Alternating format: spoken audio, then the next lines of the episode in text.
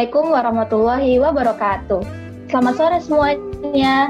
Bersama kami, P G P A U D UHAMKA, melalui podcast ini saya akan mengajak kalian semua sharing dan membahas hal-hal yang menarik untuk kaum muda yang akan menjadi calon pendidik hebat untuk masa depan merdeka.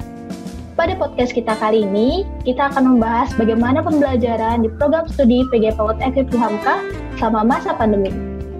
Kita bakalan ngobrol seru nih bersama kakak-kakak mahasiswa P G P A U D F K I P UHAMKA. Teman-teman pasti bingung kan, gimana sih perkuliahan selama masa pandemik seperti ini? Seru nggak ya kira-kira? Apalagi kuliahnya online. Apa akan sama menariknya dengan kuliah secara langsung? Nah, pada podcast kali ini kita akan menjawab semua kegalauan teman-teman. Akan seru juga nggak ya berkuliah di masa pandemik? Saya, Anissa Kamila Robi, dari P G P A U D F K I P UHAMKA akan menemani ruang dengar kalian semua untuk membahas seputar P G P A U D F K I P UHAMKA. So, jangan kemana-mana, tetap stay tune di ruang dengar teman-teman ya. Yuk belajar bersama kami di P G P A U D F K I P UHAMKA.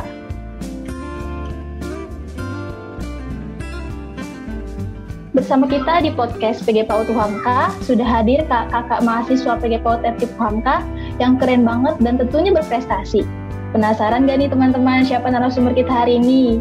Ya, inilah dia Kak Farah dan Kak Ataya. Assalamualaikum Kak, selamat sore. Waalaikumsalam, selamat sore. Oke. Bagaimana kabarnya nih Kak pada sore hari ini? Alhamdulillah. Alhamdulillah, sehat ya Kak? Alhamdulillah. Alhamdulillah. Oke, okay, for your information nih teman-teman, Kak Farah dan Kak Ataya ini merupakan mahasiswa dari program studi P G P A U D F K I P UHAMKA loh. Kak, sebelum kita ngobrol dan sharing lebih lanjut, boleh diperkenalkan lebih dahulu Kak, nama dan udah semester berapa nih Kak kuliahnya? Ya, dari aku dulu ya Kak ya? Boleh, siap. Ya, halo teman-teman semua, Assalamualaikum warahmatullahi wabarakatuh. Aku Farah Putri Nada dari Prodi P G P A U D semester empat menuju semester lima. Ih, mantap, semangat sekali Kak Farah. Boleh dilanjut Kak Ataya? Iya, Assalamualaikum warahmatullahi wabarakatuh. Nama saya Opal Tenggungan Wabia dari Prodi P G P A U D UHAMKA dari semester dua menuju semester tiga. Mantap, semangat sekali Kak Ataya. Oke, okay. uh, aku dan teman-teman audiens mau tanya nih Kak, boleh ya Kak? Ya, boleh Kak, silakan. Oke, okay. uh, boleh dong Kak diceritakan bagaimana nih Kak pengal- pengalaman berkuliahnya Kak Farah dan Kak Ataya di semester genap ini? Dari siapa? Aku lagi nih, apa dari Kak Ataya? Boleh, boleh dari Kak Farah ataupun boleh dari Kak Ataya? Ya, dari aku dulu lah. Uh, bagaimana ya pengalaman berkuliah kita, aku ya di semester genap ini, di semester empat ini. Uh, kalau untuk kuliah online, karena memang aku udah dari semester dua yang mulai kuliah online, pastinya ya udah gak kaget lagi gitu, udah terbiasa lah gitu intinya. Uh, tapi ya emang kuliah online sama kuliah offline itu beda jauh ya. Kuliah online itu ada kekurangannya dan pastinya juga ada kelebihannya. E, kalau untuk kekurangannya dulu ya, kekurangannya dulu itu ya pastinya ya e, sama-sama teman-teman tahu ya, kita nggak bisa berinteraksi sama dosen, terus kita nggak bisa ketemu teman-teman yang harusnya kita bisa diskusi bareng teman-teman, kita bisa diskusi bareng dosen, itu kita nggak bisa karena online gitu. Jadi interaksi semuanya di rumah gitu. Terus juga yang harusnya kita ada tugas yang memang kita terjun langsung ke lapangan gitu, observasi, tapi dibatalkan karena emang masa pandemi gitu. Lagi masa sekarang ini jadinya ya lebih baik dilakukannya secara online. Terus juga eh, kelebihannya ya, kelebihannya banyak kekurangannya tapi juga sebenarnya banyak kelebihannya sih. Kalau kelebihannya itu eh, kita tuh pastinya lebih mandiri ya, lebih mandiri itu dalam artian ketika kita diberi tugas oleh dosen, kita diajak berdiskusi oleh dosen, apalagi karena semuanya sekarang serba online, pembelajaran juga online, ketika kita diberi tugas, ketika kita diajak berdiskusi, kita jadi dapat berpikir gitu, bagaimana kita nih mampu gitu e, melakukan yang disuruh dosen gitu. Misalnya ketika disuruh membuat tugas media pembelajaran gitu yang harusnya memang tugas kelompok ketemu teman, tapi ini kita melakukannya di rumah. Terus juga itu kan kita harus memutar otak ya gimana caranya biar kita tuh dapet apa ya, kita bisa mengerjakannya secara maksimal gitu. Jadi karena itu kelebihannya itu ya e, sebenarnya otak kita juga dapat lebih terasa, terus kekreatifan kita juga lebih biasa, terus juga kemampuan berpikir kita tuh bertambah gitu. Jadi walaupun kuliah online ya kalau menurut aku tuh nggak menghambat kita untuk berhenti stop di situ gitu, nggak menghambat pikiran kita untuk apa ya, stop berkreasi, stop berinovasi gitu. Ya kayak gitu sih Kak. Kalau untuk Kak Anissa Kamila gimana Kak? Kan kalau teman-teman tahu ya aku nih sama Kak Anissa Kamila nih kita satu angkatan ya Kak. Jadi persepsi aku mungkin sama Kak Anissa Kamila nih beda gitu. Jadi pengen tahu nih Kak Anissa Kamila tuh gimana perasaannya kuliah online itu? Ya betul sekali ya Kak Farah. Kalau misalnya tadi kan uh, kuliah online itu bukan berarti banyak apa ya uh, hal-hal buruk ya. Justru malah yang aku rasakan ya Kak, selama kuliah online ini jadi banyak wawasan baru gitu loh, yang tadi kan, yang tadinya kita kurang begitu mengerti bagaimana sih cara kita menggunakan media online gitu kan, tapi dengan kuliah online ini justru malah uh, wawasan kita lebih luas gitu Kak. Terus kayak kita tuh lebih kayak membuat sesuatu hal yang baru gitu. Contohnya kalau misalnya kuliah-kuliah online ini kan berarti kita membuat kayak produk-produk pembelajaran kayak online gitu ya Kak, kayak misalnya membuat uh, e-book, kemudian membuat media pembelajaran berbasis online. Jadi yang tadinya kita merasa nggak bisa mengerjakan, dengan kuliah online ini justru malah membuat kita yang tadinya tidak bisa malah menjadi bisa gitu loh Kak. Itu kalau Kak Ataya sendiri gimana Kak pengalaman kuliah online semester genap ini? Nah, kalau aku karena baru semester dua dan dari semester satu juga udah belajar online, rasanya sih sekarang mungkin udah jadi lebih terbiasa, walaupun mungkin pas awal-awal merasa kayak ini gimana gitu kan, terus juga belum lebih mengenal satu sama lain sesama teman, jadi cuma sekedar lewat chat aja. Tapi sekarang jadi lebih uh, apa ya, lebih mengenal lagi gitu gimana rasanya kuliah online. Udah gitu kelebihannya kalau misalkan kita belajar online juga kita dapat apa ya, bisa mengatur waktu. Jadi kayak lebih fleksibel aja waktunya, jadi misalkan kita bisa ngerjain sambilan pekerjaan rumah atau sambilan apa, tapi tetap fokus sama pekerjaan kita, yaitu tugas kuliah. Seperti itu Kak.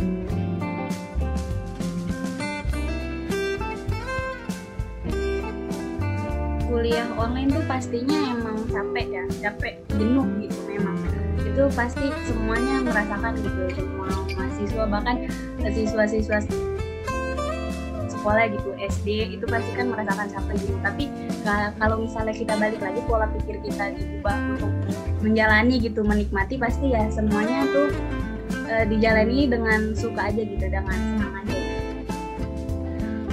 Betul betul betul sekali ya Kak. Tadi betul juga kata Kak Ataya gitu kan.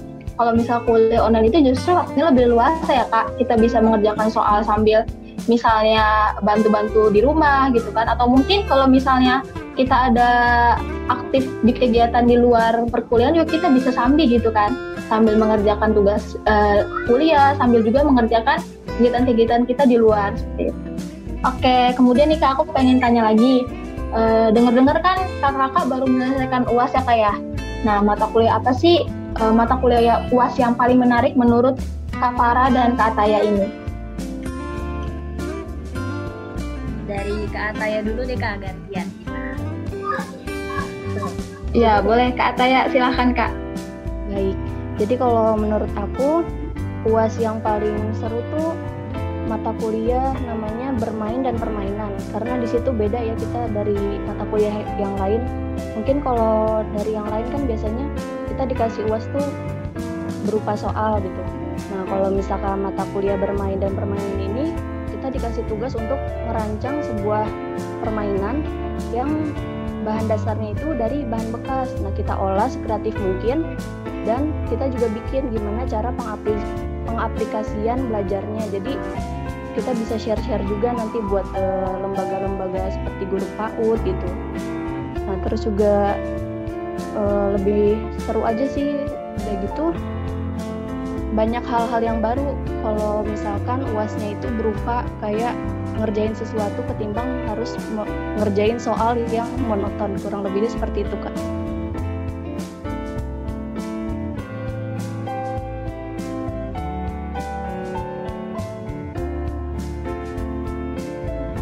Oke, iya benar ya. Kalau misalnya tadi kuliah yang membuat media pembelajaran itu membuat alat-alat yang apa ya, bahan-bahannya menggunakan bahan dasar yang mudah gitu ya Kak ya? Iya betul Kak.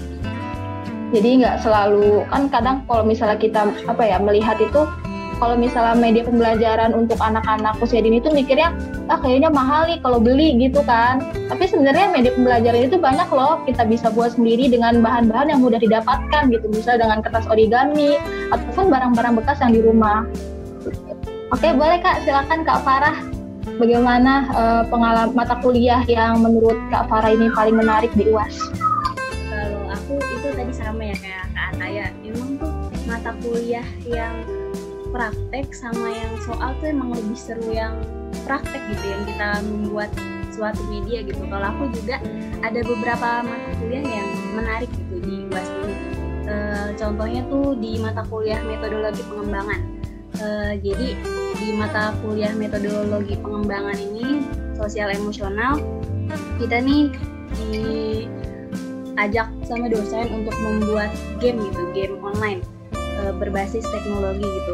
E, karena kan memang di masa pandemi gitu seperti sekarang, di masa yang serba online, jadi itu kayak kita diajak untuk berpikir gimana nih caranya membuat media pembelajaran, metode pembelajaran yang memang online mengikuti situasi sekarang gitu. Jadi dosen mengajak kita untuk membuat tugas U A S game berbasis teknologi online. Nah, jadi kan kalau kita tahu ya Kak, game online tuh cenderung ke arah yang dimainkan sama anak yang udah remaja gitu lah, sama dewasa gitu. Nah tapi ini kita diajak sama dosen untuk membuat game online untuk anak usia dini gitu. Itu kan jadi menarik banget ya. Jadi gimana caranya nih kita bisa membuat game online yang tepat, yang sesuai, yang menarik untuk anak usia dini gitu, dan dimainkannya dapat bermanfaat dan enggak apa ya, enggak disalahgunakan gitu. Jadi yang memang game-game online yang kita buat tuh dapat dimainkan oleh anak secara tepat gitu. Ya aku, kalau aku sih ya metodologi pengembangan itu sih Kak yang membuat game online. Iya iya benar Kak. Aku juga setuju nih, tadi kan kalau Kak Farah sama Kak Taya ya, lebih kepada project ya Kak ya, sama sih sebenarnya. Karena uh, yang aku lihat itu ya Kak, uh, pada saat ini kebanyakan justru anak-anak usia dini lebih kepada gadgetnya gitu kan, justru membuat tantangan bagi kita pendidik pendidik anak usia dini, bagaimana nih kita caranya agar uh, bisa membuat uh, media-media pembelajaran agar anak ini tidak terlalu fokus pada gadgetnya gitu. Jadi bisa menarik anak, bisa mengalihkan dari ke gadget, daripada uh, meng- daripada menggunakan gadget lebih baik menggunakan media pembelajaran yang kita buat gitu. Oke nih Kak, uh, kemudian aku juga pengen tahu nih Kak, menariknya kuliah online di P G P A U D F K I P UHAMKA itu apa sih Kak? Menurut Kak Farah sama Kak Ataya?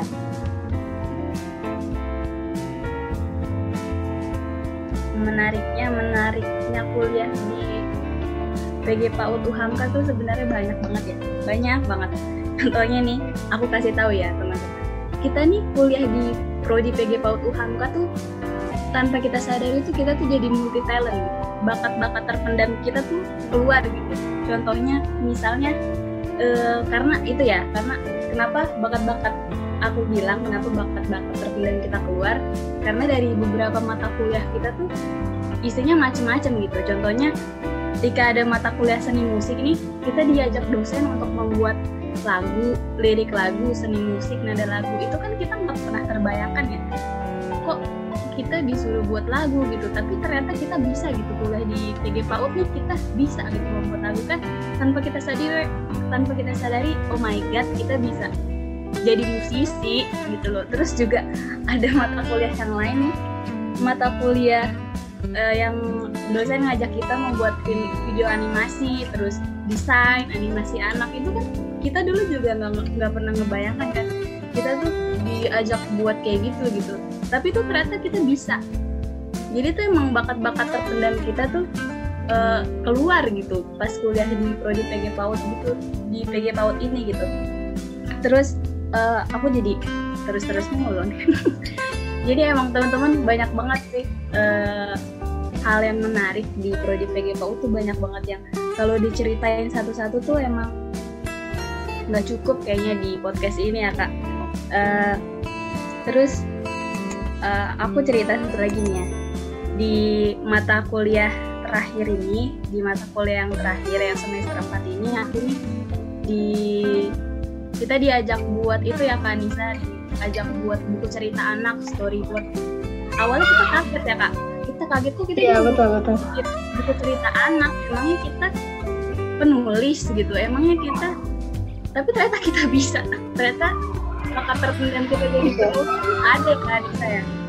Itu teman-teman kuliah di prodi P G P A U D tuh justru iya kak, banyak banget manfaatnya ya, justru ke ya justru ketika udah udah jadi gitu produknya, jadi kita kayak merasa wah ternyata kita bisa ya, dan ternyata yang kita hasilkan itu enggak apa ya enggak kalah sama yang uh, produk-produk di luar gitu kayak yang dijual-jual ya nggak sih kak? Iya benar. Iya. Jadi sebenarnya kuliah di P G P A U D F K I P UHAMKA ini menuntun kita agar membuat sesuatu hal yang baru gitu ya kak. Jadi yang kita awal berpikir ah kayaknya nggak mungkin deh kita bisa nyanyi, kemudian kayaknya nggak mungkin deh kita bisa membuat kayak apa kayak komik-komik begitu, tapi dengan apa ya dengan bimbingan dari para dosen, dengan kekuatan dari para dosen gitu kan, atas motivasi dosen yang berikan kepada kita, akhirnya yang awal kita mau nggak mau kita pun akhirnya jadi mau untuk melaksanakan, dan hasilnya pun apa ya sangat maksimal gitu ya kak, bisa di bisa dibandingin lah gitu oleh oleh apa ya produk-produk di luar gitu atau bahkan yang dijual-jual gitu ya. Iya makanya kan okay. Kata dosen juga kuliah di prodi P G P A U D tuh emang banyak menghasilkan lulusannya juga nggak jadi itu doang kan ya kak, buktinya dari mata kuliah mata kuliah yang kita dapatkan tuh emang menarik banget, bisa bakat apa aja tuh kita tuh bakat terpendam kita tuh keluar gitu di kuliah di P G P A U D. Iya benar-benar. Iya justru kalau di P G P A U D tuh kayaknya kita semua harus bisa gitu kan, kayak apa ya kita juga belajar uh, psikolog anak gitu kan, belajar gizi anak, jadi kita tuh dituntun untuk jadi guru juga iya, dituntun jadi ahli gizi juga iya gitu kan, jadi pokoknya apapun yang ada dalam diri kita tuh kita harus dituntut untuk bisa untuk melakukan hal itu. Itu sih kerennya kuliah di P G P A U D F K I P UHAMKA, bukan hanya tuntunan doang gitu, bukan hanya tuntutan daripada dosen, tapi dosen juga kayak membimbing kita untuk bisa mencapai apa yang kita mau dan apa yang dosen mau, seperti itu sih yang saya rasain juga seperti itu. Oke, okay, kalau untuk Kak Ataya gimana nih Kak? Uh, yes, benar apa yang Kak Anissa sama Kak Farah bilang. Menurut saya juga kuliah walaupun secara online juga justru menarik ya, karena di sini kita tuh bisa orang-orang mikirnya apa sih P G P A U D tuh kayak ah itu dari situ kita diajarin dia gimana caranya ilmu parenting kita nanti ke depannya, karena kita kedepannya juga kan akan menjadi seorang apa orang tua. Nah maka dari itu di P G P A U D inilah banyak kita dapetin ilmu-ilmu parenting, terus gimana caranya nanganin berbagai macam anak dan situasi ketika kita berada di saat nanti jadi orang tua gitu. Nah udah di situ menariknya ini kalau kuliah online di P G P A U D. Waktu itu Bu Amel pernah bilang dan pernah ngecat kalau misalkan kita itu dibilang sebagai menantu idaman. Nah jadi itu menarik aja sih buat aku, jadi kayak suatu motivasi. Oh ternyata di P G P A U D tuh punya keunggulan tersendiri gitu Kak. Iya benar, karena kan tugas kita apa ya bukan hanya mendidik anak orang gitu, tapi kan tugas utama kita kan menjadi ibu ya kayak, jadi di P G P A U D ini udah pokoknya kalau misalnya mencari calon istri udah pokoknya lurus aja ke P G P A U D gitu kan, gak usah kemana-mana, karena emang yang saya rasain juga itu tuh belajar semuanya gitu loh, dari misalnya cara mendidik anak, kemudian cara membuat media pembelajaran bagaimana gitu kan, kemudian bagaimana cara uh, membuat makanan agar gizi anak terlengkapi, itu udah include semua ada di P G P A U D. Jadi benar sih, saya setuju sama perkataan Bu Amel. Iya Kak, bener banget. Ya oke, okay. Selain di P G P A U D juga kan selain apa ya, selain kita fokus kuliah, tapi dosen-dosen di sini juga apa ya, e, memberikan kayak dukungan kita untuk aktif di organisasi ya Kak, kayak di Hima gitu kan. Nah aku pengen tanya juga nih Kak untuk e, Kak Ataya, Kak Ataya juga kan dengar-dengar nyalonkan diri sebagai kandidat ketua Hima ya Kak. Nah boleh dong ceritain sedikit bagaimana sih Uh, kampanye dan sosialisasinya gitu di masa pandemi ini yang mengharuskan untuk kampanye dan sosialisasi secara online. Nah iya Kak, jadi mungkin buat awal-awal rasanya masih bingung, masih harus ini harus gimana gitu kan. Nah cuman di sini alhamdulillahnya aku tuh dibantu sama kakak-kakak yang baik gitu kan. Salah satunya ini teman-teman, ada Kak Anissa sama kakak-kakak semester empat lainnya. Nah, kita di sini dibantu juga kan untuk pengarahan apa aja berkas-berkas yang harus kita siapin, terus syarat-syaratnya apa aja. Nah, itu tuh semuanya tuh kita dibantu sama kakak-kakaknya. Nah, alhamdulillahnya jadinya terarah gitu kan apa yang harus kita lakuin. Cuman yang masih harus belajarnya itu ini aja, eh, manajemen waktunya kadang kan masih dari itu Kak, jadi masih terbagi-bagi.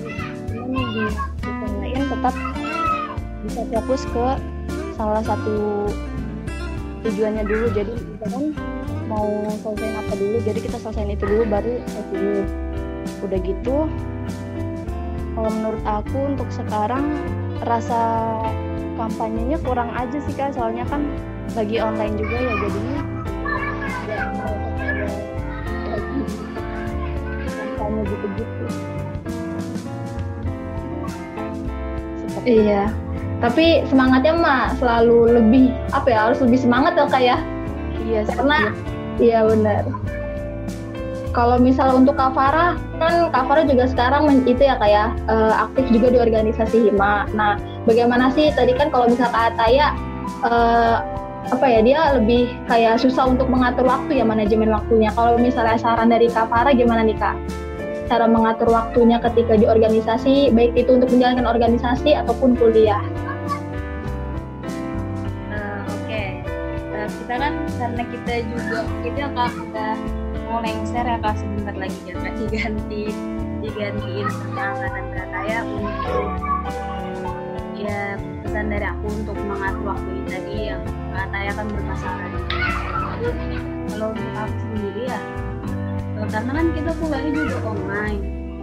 Uh, untuk biasanya kalau di Hima, di organisasi itu untuk rapat, untuk apa juga jadinya dilakukannya secara online. Jadinya itu tuh ada sedikit kelonggaran gitu ya dibanding semisal kita melakukannya offline gitu, karena kita juga melakukannya online ya Kak Anissa ya. Jadi kita rada sedikit terbantu lah gitu karena keadaan online gitu.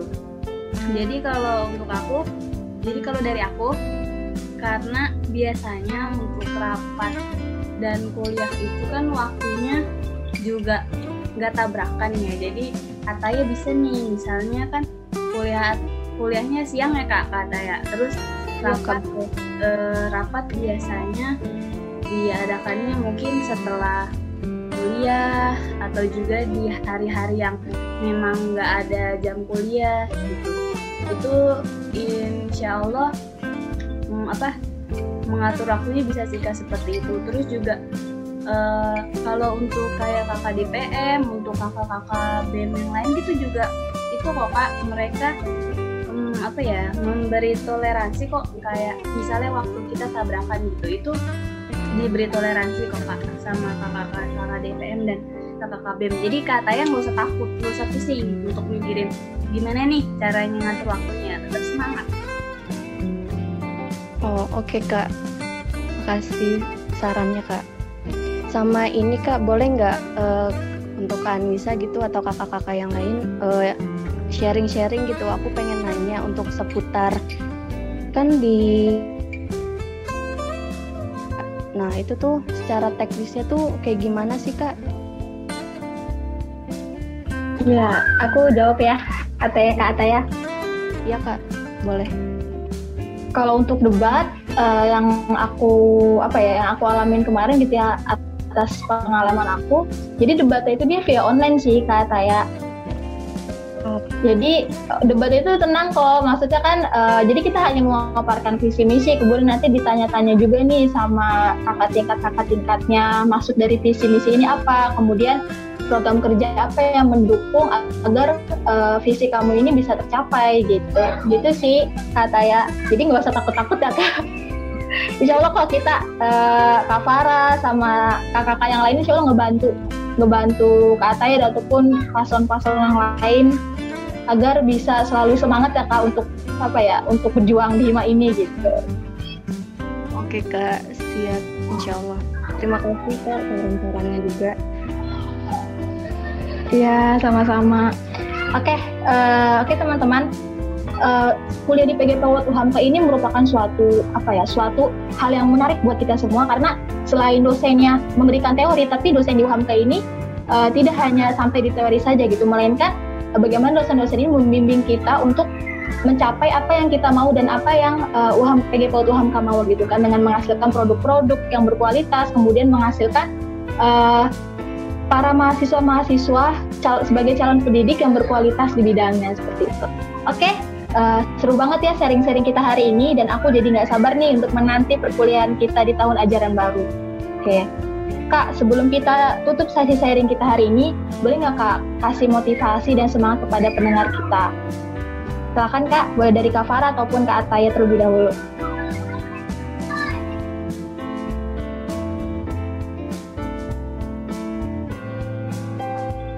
Uh, uh, aku motivasi ya, motivasi dan pesan yang untuk teman-teman semua, uh, motivasi untuk diri aku juga dan juga untuk teman-teman tuh, aku nih sebenarnya terinspirasi dari quotes hidup teman kita nih Kak.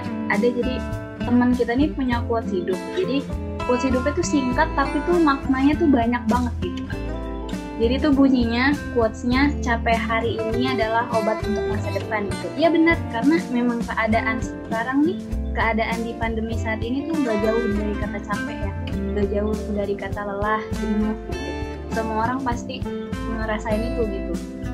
Nah, jadi yang ku tangkap, yang ku ambil dari pelajaran quotes tersebut tuh uh, untuk teman-teman di luar sana, untuk aku juga, tetaplah apa ya, berjuang gitu, jangan ragu, jangan malu untuk melangkah maju gitu. Terus juga terus mencari ilmu gitu, mencari ilmu yang tinggi walaupun memang keadaannya sulit gitu, keadaannya tuh bikin kita pengen merasa nyerah gitu, tapi jangan gitu, karena ingat quotes tadi nih, walaupun singkat tapi maknanya tuh dalam gitu. Capek hari ini adalah obat untuk masa depan gitu.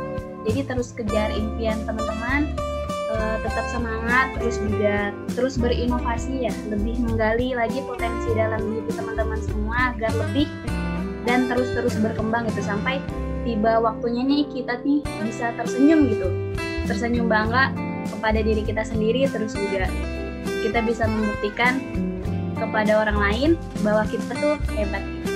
Itu sih Kak dari aku. Mantap sekali coachnya Kak, motivasinya. Ya boleh silakan Kak Taya untuk menyampaikan motivasi untuk pendengar kita pada kali ini. Baik Kak, kalau dari aku sendiri itu aku punya moto hidup yaitu berhentilah mengeluh karena masalah, tapi katakanlah Allah lebih besar dari masalahku. Nah, jadi maksud dari kalimat ini tuh, kita seringkali kayak ngerasa ah capek, pusing, depresi dan lain-lain, capek akan semua hal yang kita kerjain, kayak masalahnya tuh yang kita rasain tuh kayak gede banget. Tapi kita suka lupa bahwa sebenarnya yang ngasih masalah ini tuh Allah gitu kan. Dan masalah yang besar itu ada yang lebih besar lagi, yaitu Allah. Nah, maka dari itu ketika kita lagi jatuh-jatuhnya, lagi down, nah itu tuh kita tuh balik lagi, ingat lagi kembalinya ke Allah.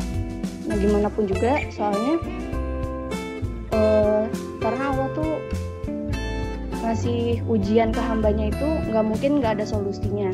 Nah makanya Allah di sini minta tuh biar kita tuh terus berdoa, minta ke Allah. Jadi nanti Allah akan bantu. Nah, caranya dengan apa? Caranya ya kita dengan berusaha lagi, kita kencangin lagi doa-doanya, kita bangun di sepertiga malam, kita salat tahajud, puasa sunnah, dan itu insya Allah akan ngurangin rasa-rasa kayak kita tuh ngerasa beban kita tuh kayak paling besar sendiri. Nah itu tuh insya Allah bakal berkurang gitu, seperti itu Kak. Oke, jadi intinya uh, jangan ragu untuk mengambil langkah-langkah baru, niatkan karena Allah dan usahakan dengan maksimal. Oke, baik, terima kasih uh, Kak Farah dan Kak Ataya atas waktu dan sharing yang sangat mencerahkan ini. Oh iya nih, buat teman-teman, aku mau informasikan kalau sekarang di P G P A U D UHAMKA sedang ada penerimaan mahasiswa baru gelombang tiga yang dibuka sampai dengan tanggal empat belas Agustus dua ribu dua puluh satu. Buat teman-teman yang mau mendaftarkan diri dan penasaran banget sama pembelajaran untuk perkembangan anak usia dini, kalian semua bisa bergabung dengan kita dan belajar bersama pakar pakar di sini. Teman-teman kalau mau tahu info lebih lanjut, bisa follow Instagram UHAMKA P G P A U D dan subscribe channel YouTube P G P A U D UHAMKA. Teman-teman juga bisa mendaftar langsung secara online dengan mengklik link yang ada di bio Instagram UHAMKA P G P A U D. Terima kasih banyak Kak Ataya dan Kak Farah telah sharing-sharing pada sore hari ini yang mencerahkan uh, sore hari ini ya. Terima kasih banyak Kak Farah dan Kak Ataya. Sama-sama Kak. Terima kasih Kak. Oke. Iya, saya Anissa Kamila Robi, izin undur diri sampai ketemu di episode selanjutnya. Kami tunggu di P G P A U D UHAMKA ya. Terima kasih. Wassalamualaikum warahmatullahi wabarakatuh.